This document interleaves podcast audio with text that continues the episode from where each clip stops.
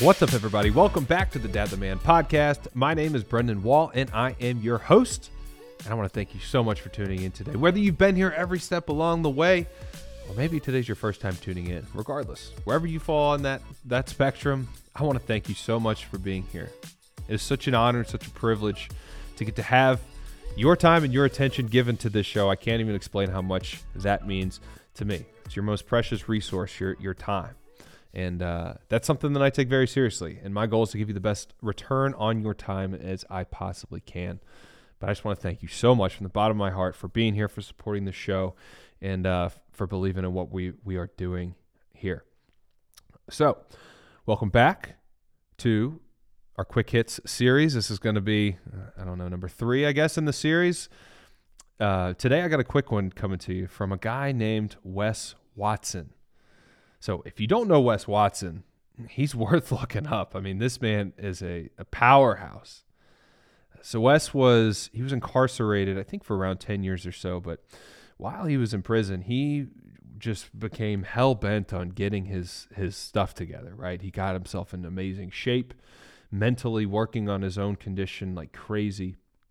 Um, so he got out of prison, and since he's been out, I, I don't know how long he's been out now, but He's been massively successful uh, building life and fitness coaching, uh, just changing people's lives. He really, really pours into people and helps people. And if you listen to him, like if you go look him up on social media, hear him on a podcast, the first thing you're going to think is, "Whoa, this dude is like," you might think he's a little bit nuts, and he's uh, he's his communication style, I guess I'll say, might shock you a little bit. He's a bit abrasive.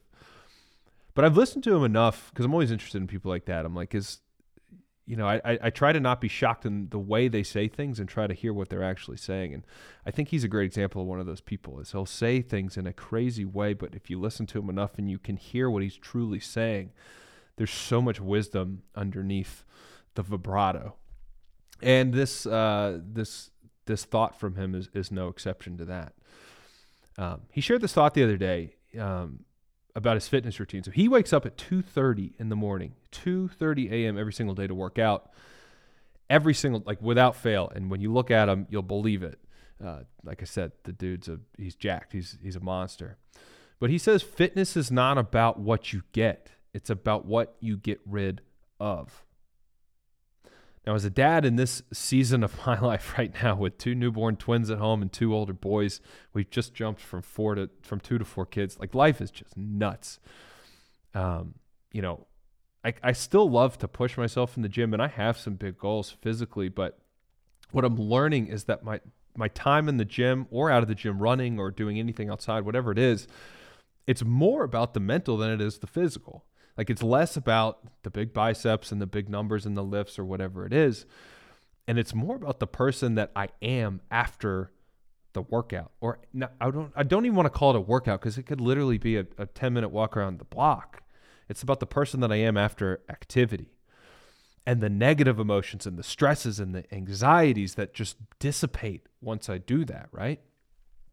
Like I can say there is a direct positive correlation in how consistent I am getting in some type of activity and then how I show up as a husband and a father that day.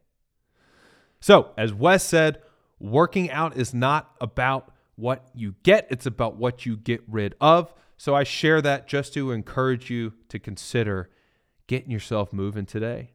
Like I know you probably you want to get the the perfect workout in. Like I've struggled with this. Like you have a workout plan, you want to get the perfect workout in, but you know you don't have enough time to do the what's on the plan today. So you just say, "Oh, I'll do that tomorrow." And then you end up doing nothing in the current like the day that you're in and then I mean, we all know what happens, right? A day goes by, a week goes by, a month goes by and you do nothing and then you're going you can start going a little bit crazy.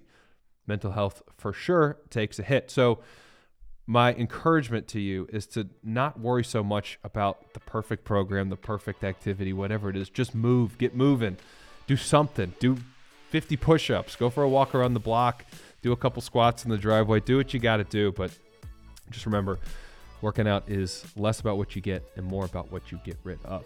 So, hope that serves you guys. Until next time, remember to love and lead from the front. See ya.